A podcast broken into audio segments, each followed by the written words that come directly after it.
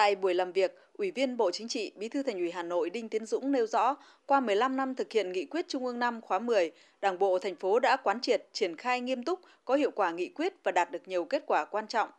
Cụ thể, Thành ủy Hà Nội đã ban hành 10 chương trình công tác toàn khóa để thực hiện nghị quyết đại hội lần thứ 17 Đảng bộ thành phố, ban hành hai nghị quyết chuyên đề về công tác cán bộ và phát triển công nghiệp văn hóa, hai chỉ thị về quản lý đất đai, trật tự xây dựng và quy hoạch, quản lý quy hoạch. Thành ủy cũng đã chỉ đạo đầu tư đường vành đai 4 vùng thủ đô nhằm tạo động lực phát triển, tập trung thực hiện cải tạo chung cư cũ, vừa cải thiện đời sống nhân dân, diện mạo đô thị. Tập trung đầu tư nhằm tạo đột phá trên 3 lĩnh vực: giáo dục, y tế và văn hóa. Bí thư Thành ủy Hà Nội nhấn mạnh. Thành ủy đã đặc biệt chú trọng đến việc đổi mới nâng cao năng lực dự báo, tầm nhìn chiến lược trong xây dựng ban hành các chủ trương, nghị quyết, chỉ thị đảm bảo tính khoa học khả thi và phù hợp với yêu cầu thực tiễn của thành phố, phù hợp với đường lối chủ trương của Đảng và Nhà nước trong từng thời kỳ. Gần đây nhất thì à, ngay sau đại hội 17, Thành ủy đã ra một loạt các cái nghị quyết và các chủ trương rất quan trọng. Cụ thể là ban hành nghị quyết số 04 của Thành ủy về tập trung xây dựng và nâng cao chất lượng đội ngũ cán bộ các cấp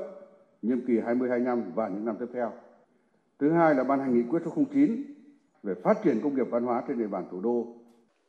Kết luận hội nghị, trưởng ban tổ chức Trung ương Trương Thị Mai đánh giá cao những kết quả nổi bật của Đảng bộ Hà Nội trong thực hiện nghị quyết Trung ương 5 khóa 10. Cả năm phương thức lãnh đạo của Đảng đều thực hiện tốt, gắn với đổi mới phong cách, lề lối làm việc, đạt kết quả nổi bật.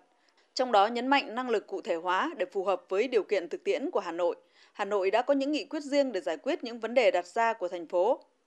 Đặc biệt, Hà Nội đã tăng cường giả soát, sửa đổi quy chế làm việc và kiểm tra giám sát thực hiện – nhấn mạnh Hà Nội có nhiều đặc trưng, vừa là thủ đô của đất nước, Hà Nội còn là đảng bộ lớn nhất với số lượng đảng viên lớn nhất nước. Trưởng ban tổ chức Trung ương nhấn mạnh, Đảng và nhân dân cả nước đặt yêu cầu rất cao đối với thủ đô Hà Nội và kỳ vọng cao vào sự phát triển của thủ đô. Cả nước có trách nhiệm với sự phát triển của thủ đô, chứ không phải chỉ riêng là thủ đô có trách nhiệm với thủ đô và làm sao để xứng đáng là đảng bộ của thủ đô Hà Nội. Và đổi mới phương thức lãnh đạo là một trong 10 nội dung của công tác xây dựng đảng,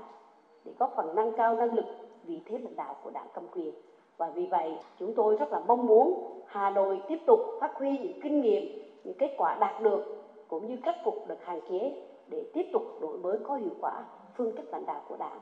để nâng cao năng lực lãnh đạo, đảm bảo cho đường lối quan điểm chủ trương của đảng đi vào cuộc sống có được sự đồng thuận, niềm tin của nhân dân, để Hà Nội tiếp tục có bước phát triển.